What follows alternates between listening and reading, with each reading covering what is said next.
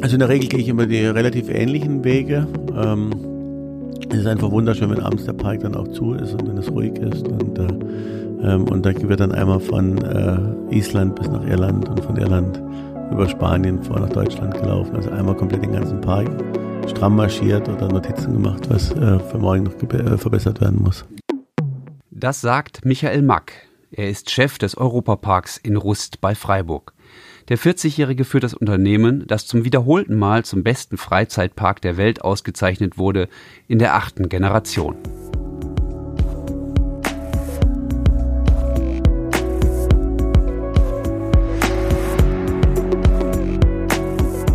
Herzlich willkommen zum Chefgespräch, dem Podcast der Wirtschaftswoche. So wurde ich die Nummer 1 von Christian Schlesiger.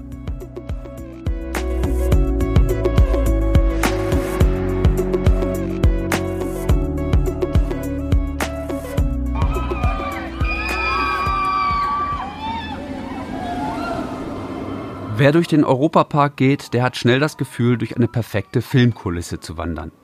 Der Park ist eingeteilt in verschiedene Länderbereiche. Dort gibt es dann Spielplätze für die ganz Kleinen, Achterbahnen für Jugendliche und Restaurants für Erwachsene. Eine der Hauptattraktionen ist der Blue Fire.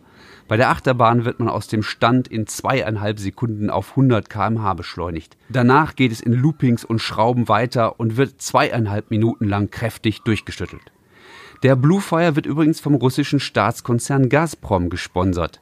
Auch das ist Teil der Unternehmensphilosophie der Familie Mack. Der Park ist durchgesponsert. Ich habe mit Michael Mack im Konferenzraum des Parks gesprochen. Der Raum trägt den Namen Helmut Kohl und in der Mitte des Zimmers ist von dem Altkanzler sogar eine Büste aufgestellt. Herr Mack, Ihre Unternehmerkarriere ist ja weltweit einmalig. Sie sind ja quasi im Unternehmen, also im Freizeitpark äh, aufgewachsen. Ähm, das muss ja als Kind ein Paradies sein, oder? Ja, war es auf jeden Fall. Es war schon so, dass man ähm, ein englisches Zeitschrift hat mich mal als, als Theme Park Native oder auch als Truman, Abbild einer Truman Show. Es war schon so, dass man echt in dieser Welt oder wirklich in dieser Welt auch groß geworden ist, was natürlich eine wunderbare Kindheit war. Man hat gesehen, wie dieser Park Jahr für Jahr gewachsen ist und damals hatten wir noch ein halbes Jahr zu, nämlich den Winter gab es damals noch nicht und da war es natürlich ein tolles Paradies, auch um Hütten zu bauen oder halt eben auf verschiedene Gebäude hoch und runter zu klettern, so oftmals zum Schrecken der eigenen Mutter. Ja, was, was macht das in einem selber, wenn man so äh, quasi äh, so nah in einem Unternehmen aufwächst? Das ist ja eine Kinderwelt.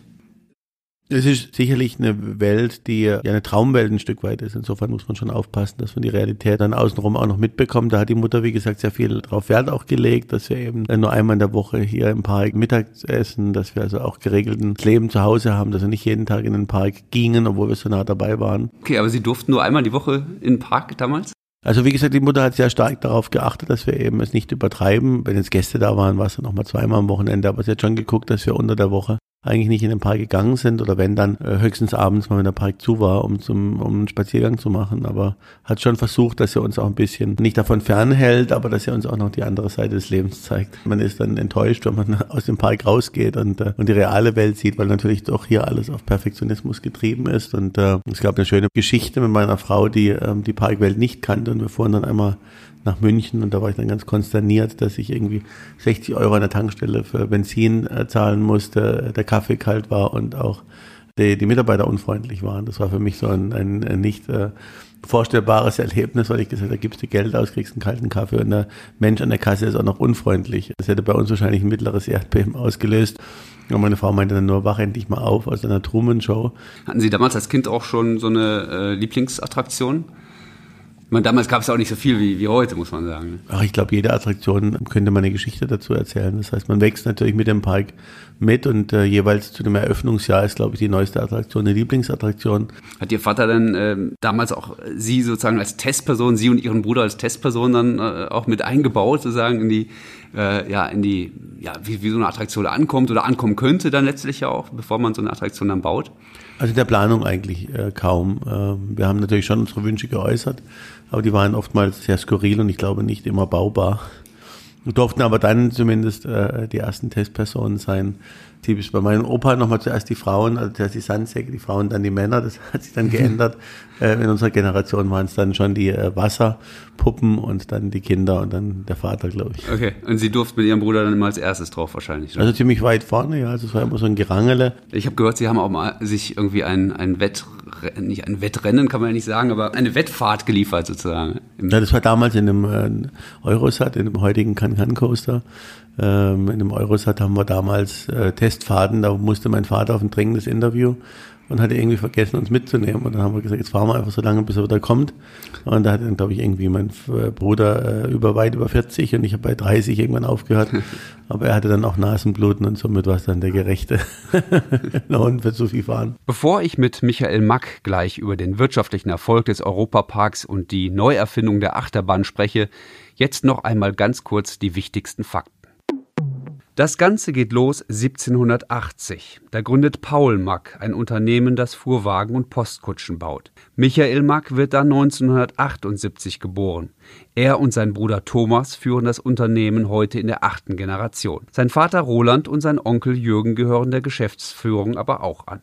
Michael Mack leitet den Parkbetrieb, die Designabteilung und die Strategie des Unternehmens, dazu die IT und Mack Media.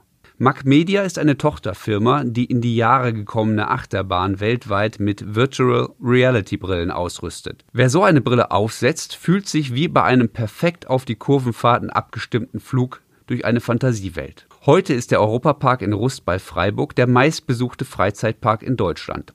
2018 waren mehr als 5,6 Millionen Menschen da.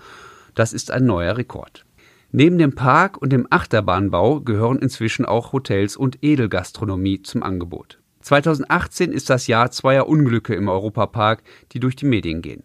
Die Abenteuerwelt Piraten in Batavia brennt bei laufendem Parkbetrieb ab und eine mit Besuchern besetzte Hochbahn fährt auf einen anderen Zug auf. Kommenden Herbst eröffnet direkt neben dem Europapark übrigens eine neue Attraktion, der ganzjährig nutzbare Wasserpark. Damit die Europapark-Besucher länger bleiben. Einen Tag im Freizeitpark, einen Tag im Aquapark und dazwischen eine Nacht in einem der Mack-Hotels.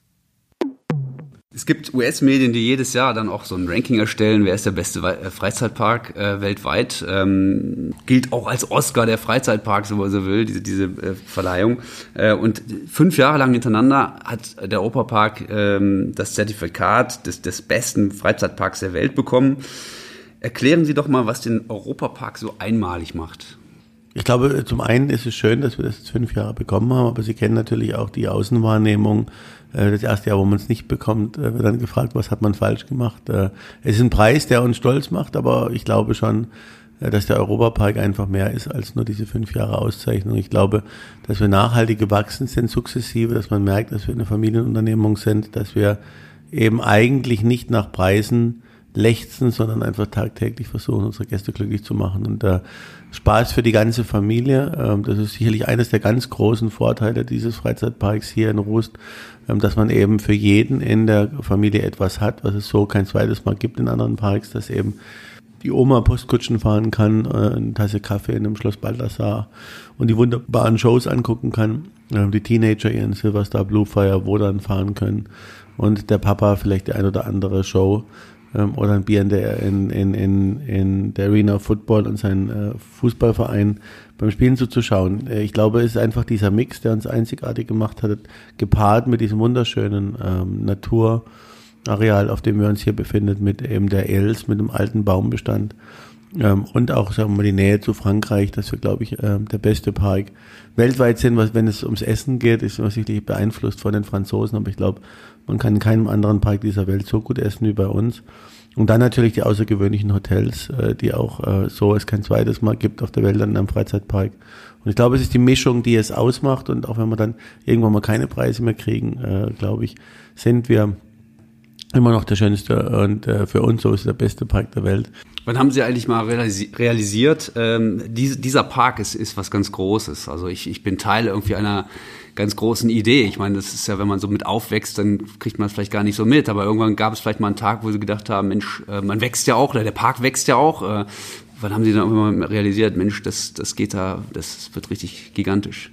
Ich glaube, der Weg ist das Ziel und man merkt eigentlich gar nicht, wann man damit groß wird, Tag für Tag. Und äh, es ist, ich habe es immer verglichen mit einem Gedicht auswendig lernen. Am Anfang kann man drei Strophen und irgendwann äh, kann man das ganze Gedicht. Und äh, wenn einem einer sagt, das waren jetzt zwei Seiten, die du auswendig gelernt hast, sagt jemand, was, das waren wirklich zwei Seiten.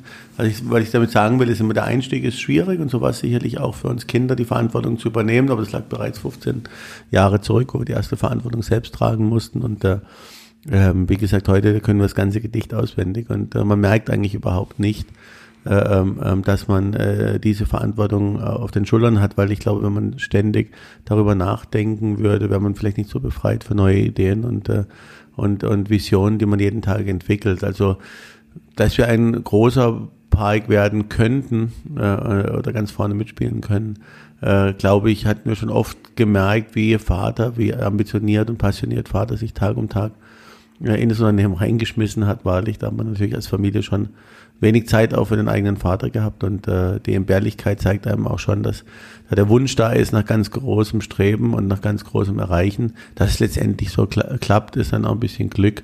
Aber interessant ist, Sie sagten gerade, Sie, Sie, Sie, wachsen eigentlich seit, seit Jahren, seit Jahrzehnten schon. Ähm, gab es eigentlich da nie eine Krise oder welches Jahr war da vielleicht auch mal schwierig?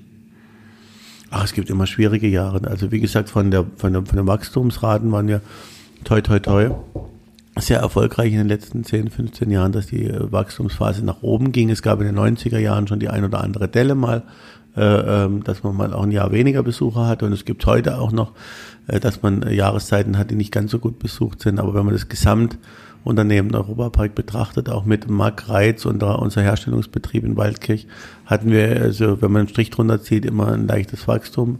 Mit welcher Attraktion kann denn eigentlich so der der ganz große Durchbruch? Also ich glaube, dass einer der ganz, ganz großen Phasen in der Unternehmensgeschichte der war, als wir 1995 ein Hotel gebaut haben, weil es war sicherlich so, dass die Leute jetzt zwei Tage bei uns geblieben sind und äh, eine Nacht bei uns äh, übernachtet haben. Das war, glaube ich, ein ganz, ganz großer Expansionsschritt äh, in, für die Familie. Ähm, und dann sicherlich ähm, ein Stück weit auch äh, meine eigene Geschichte, als dann 2009 der Blue Fire kam und dann ging es ja Schlag auf Schlag. Ich ähm, denke, dass wir aber mit dem Blue Fire noch unter vier Millionen lagen, ähm, heute knapp bei sechs sind und dieses in kürzester Zeit auf einem hohen Niveau gesteigert werden konnte. Es ging dann eigentlich auch für Waldkirch und für unser Unternehmen Schlag auf Schlag. Nicht nur, dass wir Attraktionen hier im Park gebaut haben, sondern auch Waldkirch diese Attraktionen in die Welt verkauft hat und dann kam Blue Fire, Arthur, Irland, Island, ähm, der Wodan, Art, äh, dann wie gesagt äh, das Voletarium, äh, jetzt der Eurosat. Ähm, also ich schon, denke schon, die letzten zehn Jahre haben uns extrem nach vorne gebracht. Das ist ja interessant. Sie, der Europapark ist ja im Prinzip ein riesen Showroom für das, was sie dann ja auch in Waldkirch produzieren und weiterverkaufen an andere Parks. Ähm, wie, wie, ist denn da so eigentlich das Verhältnis? Also was, welche, welche Standbein ist da eigentlich schon wichtiger? Historisch gesehen sicherlich Mark Waldkirch, weil, wie gesagt, Mark Waldkirch sich über sechs äh, Generationen gehalten hat. Ähm, ähm, da sind wir jetzt hier erst in der dritten oder in der zweiten Generation, dann bald dritte. Ähm, also historisch gesehen sicherlich Waldkirch. Ähm, von dem Umsatz her äh, ist es doch aber mittlerweile der Europapark beziehungsweise die dazugehörigen Hotels hm. in Rust. Wie plant planen Sie mit, ihrer, mit Ihrem äh, Bruder, Ihrem Vater, Ihrem Onkel, mit, mit allen Gesellschaftern sozusagen, wie planen Sie eine Attraktion und so, so Investitionen? Ich meine, das sind ja gewaltige Investitionen. Sie wissen ja teilweise auch gar nicht, äh, ob eine Investition dann wirklich äh, bei, bei den Gästen ankommt. Also wie gehen Sie an so einen, an den Bau einer neuen Attraktion, an ein Hotel, an einen Wasserpark strategisch ran? Der Wasserpark war äh, eine Befragung vor 20 Jahren, die mein Vater in Auftrag gegeben hatte und die Leute gesagt haben, wenn sie einen zweiten Parkbesuch hier sich vorstellen könnten, dann Wasserpark. Insofern ist es eine Mischung aus Befragung der äh, Menschen hier vor Ort, der Kunden vor Ort, Bauchgefühl und äh, Markttrends von Waldkirch, die uns eigentlich diese drei Koeffizienten geben uns eigentlich in der Regel immer recht. Und was, was sind die Trends, die kommen, die kommen werden in drei, vier Jahren? Was wird angefragt? Ja, es wird angefragt, dass eben immer höhere Kapazitäten vonnöten sind. Also die Achterbahnen werden tendenziell immer länger und äh, können mit mehr Kapazität befördern. Also gerade in amerikanischen Parks ist das Wachstum äh, auf die nächsten drei bis fünf Jahre auf Erfolg gestellt. Das heißt äh, teilweise Verdoppelung von Besucherzahlen in Freizeitparks. Darauf muss sich der Achterbahnhersteller ähm, einstellen, was jetzt die Länge der Züge betrifft, was eben äh, ähm, ähm die Schienenform an sich. Ähm, das ist das eine. Das andere, was wir sicherlich als Trend sehen, ist die Vermischung von Medieninhalten und Fahrgeschäften ähm, und letztendlich die VR-Brille ähm, auf der Achterbahn. Also es ist so dieser Dreiklang. Also das heißt, das Thema Beschleunigung ist ausgereizt oder Loopings ist ausgereizt. Muss nicht immer ein Looping sein, muss nicht immer eine Beschleunigung sein. Ich glaube, das Ansprechen von allen äh, Sinnen, nämlich hören, fühlen ähm, und auch spüren, ähm, das ist äh, so ein Dreiklang und ähm, wir sehen immer mehr, dass diese Immersion, äh, sei es im Einstiegsbereich, sei es im Fahrgeschäft selbst, wenn Sie heute an Attraktionen wie Harry Potter denken oder ähm, auch andere IPs, die von amerikanischen Parks umgesetzt sind, ist ja eigentlich nirgendwo mehr eine, eine stinknormale oder normale Achterbahn da, die es früher auf der Kirmes gegeben hat. Also es ist immer diese immersive Storywelt, die man erzählt und ich glaube ganz klar, dass der Park, der es sich leisten kann, diese immersive äh, Geschichtswelt auch zu bauen, sie auf jeden Fall bauen wird. Hm. Äh, haben Sie eigentlich auch einen Fünfjahresplan oder wie, wie ist es dann so von Jahr zu Jahr und ähm, Sie entscheiden flexibel äh, oder geht man als Unternehmerfamilie so strategisch wie auch ein Konzern vor fünf Jahre, zehn Jahresplan? Also meine Designer oder unsere Designer hätten es oftmals lieber, sie hätten einen Plan.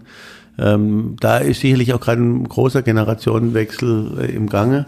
Wie gesagt, äh, mein Vater und mein Onkel äh, haben immer erst die Sommersaison abgewartet, bevor sie dann im September die Zählung gemacht haben. Damals war auch nur in Anführungszeichen der August der stärkste Monat. Heute haben wir das Glück, dass der Oktober noch ein mittlerweile der zweitstärkste Monat ge, äh, geworden ist. Das heißt, Sie profitieren vom Klimawandel oder?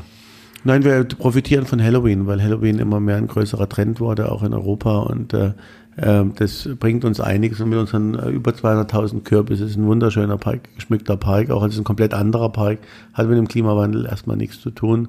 Ähm, aber insofern ähm, ist es jetzt schon ein Generationenwechsel, dass wir versuchen, drei bis fünf Jahre vorauszuplanen. Und äh, Fünfjahresplan gibt es nicht, aber ich glaube, einen Dreijahresplan, den äh, gibt es meistens schon.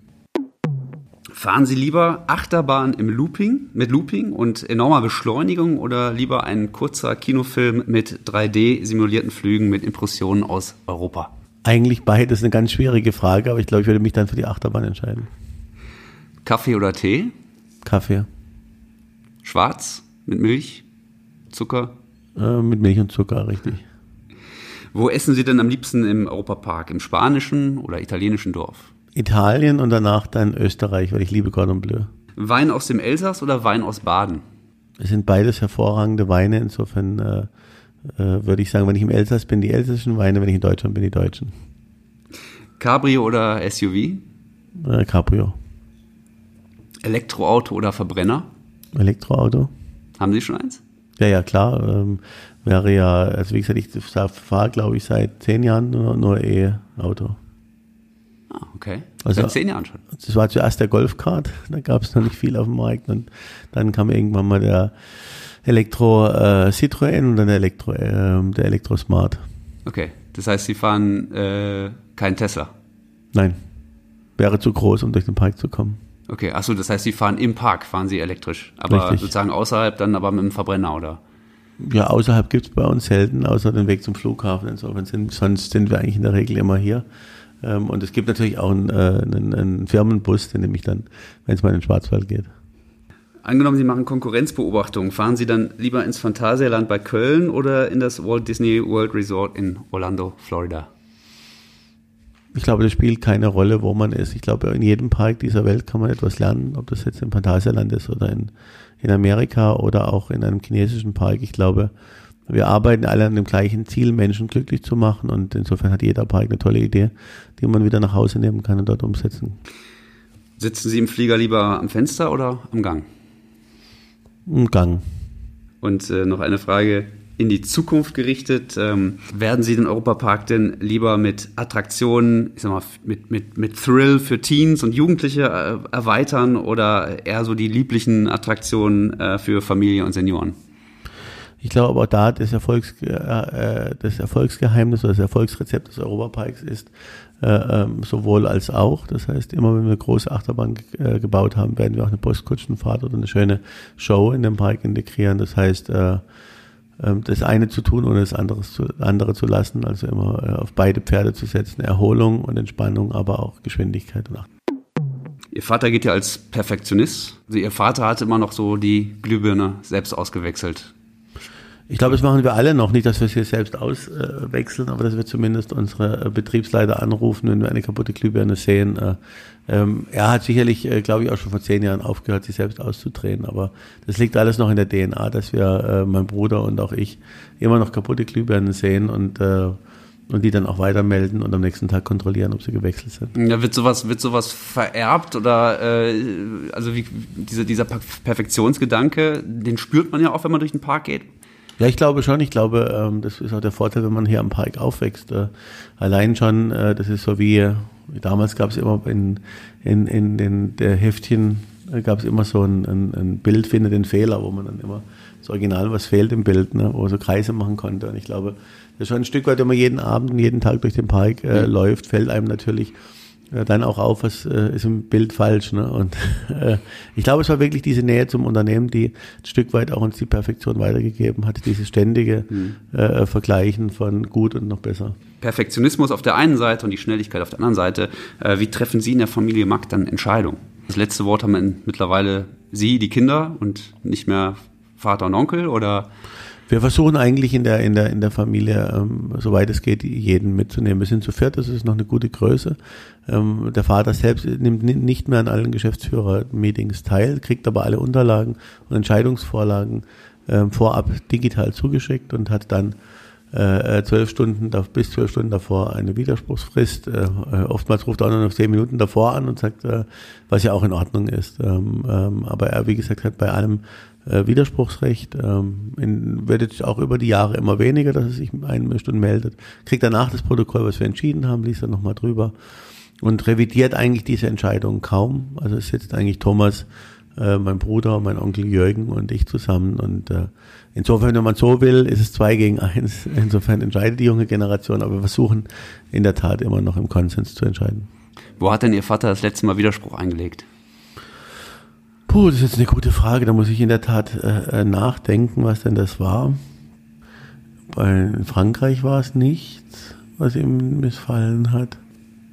Ja, ich glaube, der letzte war Einspruch äh, war wirklich vor eineinhalb oder zwei Jahren, ähm, als wir eben, wie gesagt, das Proletarium gebaut haben und ich einen ganz normalen Konferenzraum als Verbindung, in dem wir jetzt heute auch sitzen, bauen wollte und ihn einfach nur Saal, äh, Saal Leipzig nennen wollte. Da hat man fast so eine bescheuerte Idee.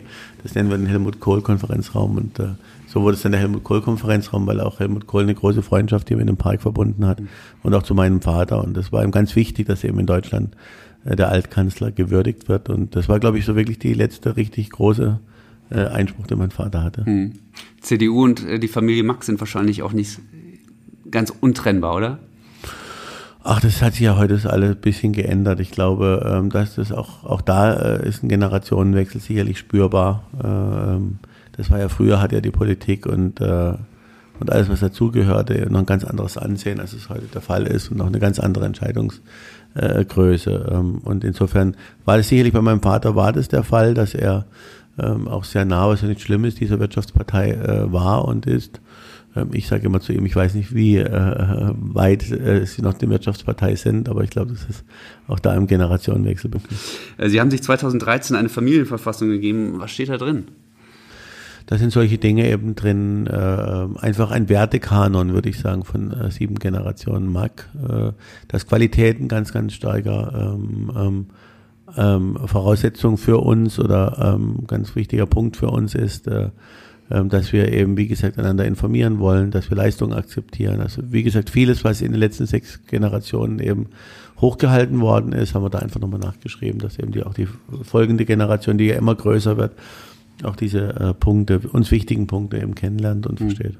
Was ich mich gefragt habe, ist eigentlich immer jemand von Ihnen hier äh, im, im Europapark da oder ähm, kann es auch sein, dass Sie alle mal irgendwie äh, in der Welt unterwegs sind, Konkurrenzbeobachtung machen? Ähm, es ist schon so, dass wir die Regel haben, dass immer einer da sein sollte und muss. Das kriegen wir eigentlich auch relativ gut hin. Also ein Markt ist äh, eigentlich immer da. Es gibt dann so kleine Ausnahmen, dass wenn mal eine Weltverbandsmesse ist, das kann es mal sein, dass wir alle weg sind. Aber sonst in der Regel ist immer einer der Herren Mark hier. Hm. Aber Sie leben nicht hier im, im Park selber, ne? Das, äh, doch, doch. Doch auch? Mittendrin stand nur dabei, also die Ach ganze so. Familie lebt am Park.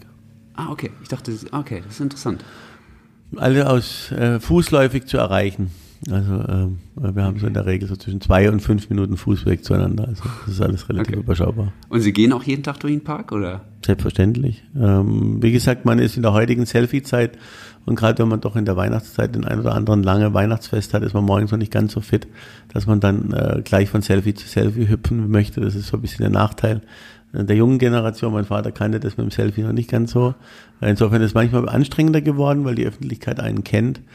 Ähm, dann äh, schummelt man sich auf der Bundesstraße direkt ins Büro durch und ähm, geht dann abends in den Park. Und äh, aber wir sind auf jeden Fall immer einmal im Tag, am Tag im Park. Heute waren es jetzt schon drei Stunden Achterbahn fahren mit Gästen aus Holland. Ähm, aber abends äh, ähm, laufe ich schon meine acht Kilometer, sieben, acht Kilometer nochmal durch den Park und gehe eben alles nochmal durch. Lass den Tagrevue passieren und guck, ob dann auch die Fahnen oder Lichter äh, brennen und hängen und ob alles so gut ist für den nächsten Tag. Echt? Interessant. Was, was, haben Sie da eine Routine oder gehen Sie immer mal andere Wege? Also in der Regel gehe ich immer die relativ ähnlichen Wege. Ähm, es ist einfach wunderschön, wenn abends der Park dann auch zu ist und wenn es ruhig ist und äh, ähm, und da wird dann einmal von äh, Island bis nach Irland und von Irland über Spanien vor nach Deutschland gelaufen. Also einmal komplett den ganzen Park. Und ähm, ja, je nach Gesprächslänge dann in der Regel äh, nehme ich dann die Telefonate ab 10 Uhr dann mit, die ich am Tagsüber nicht geschafft habe, oder eben die Anrufe nach Amerika oder Übersee, die man dann eben dann von 10 bis 12 führen kann. Dabei wird dann stramm marschiert oder Notizen gemacht, was äh, für morgen noch äh, verbessert werden muss. Okay. Ich würde ganz gerne noch mal ein bisschen über die Zukunft sprechen mit Ihnen. Ähm, Sie haben die 3D-Brillen schon angesprochen, äh, Virtual Reality. Äh, das ist, glaube ich, ein, ein Trend, den haben Sie auch genannt, ein Trend äh, bei den Freizeitparks. Ähm, da sind Sie selber schon Weltmarktführer. Ähm, an wie viele Freizeitparks haben Sie diese Brillen auch schon selbst verkauft? Insgesamt haben wir von Kunden, kann ich jetzt sagen, wir haben insgesamt über 60 Kunden weltweit mit dieser VR-Technologie, mit unserer Schwesterfirma VR Coaster in Kaiserslautern. Würde mich nicht wundern, wenn es weit über 60.000 mhm. Brillen sind. Wie, wie sieht der Europapark dann in zehn Jahren aus?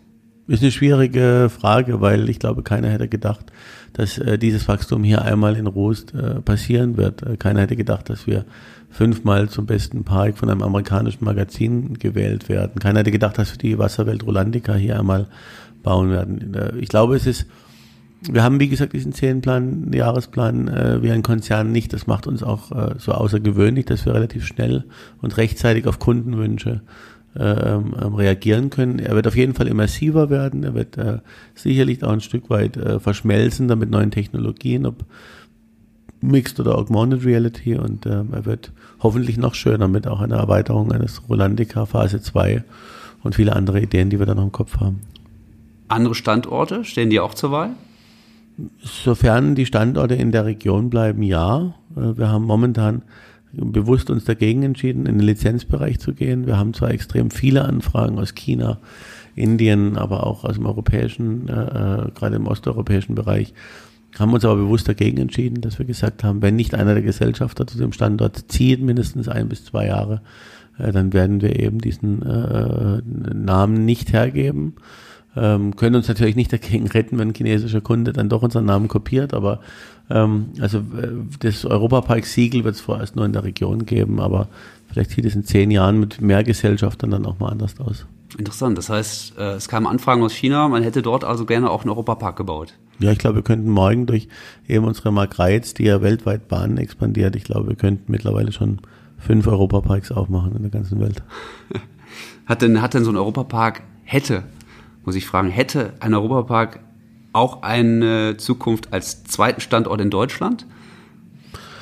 Berlin zum Eine gute, gute Frage. Äh, Im abgewandelten Konzept sicherlich. Ich würde aber nicht unbedingt im gleichen Markt mit dem gleichen Namen äh, äh, an den Markt gehen, weil ich glaube, es gibt nur einen echten äh, Europapark und der ist eben in Rust. Ähm, es äh, abzuändern in in ein ähm, Inspired by Europa Park oder in irgendwie was anderes, ob das ein Abenteuerland ist oder ob das ein Happy Family Land ist oder was auch immer. Ich glaube schon, dass man das tun könnte, aber äh, für den äh, Europa Park und ähnlich wie es auch Disney in Amerika macht, sollten dann schon zum nächsten Europa Park äh, schon drei, zwei, dreitausend Kilometer liegen, um einfach ein Stück weit sich auch nicht zu nahe zu kommen. Aber ich glaube, so ab Polen, in den Osten wäre so, glaube ich, die Bereitschaft schon da, vielleicht irgendwann auch mal etwas zu tun.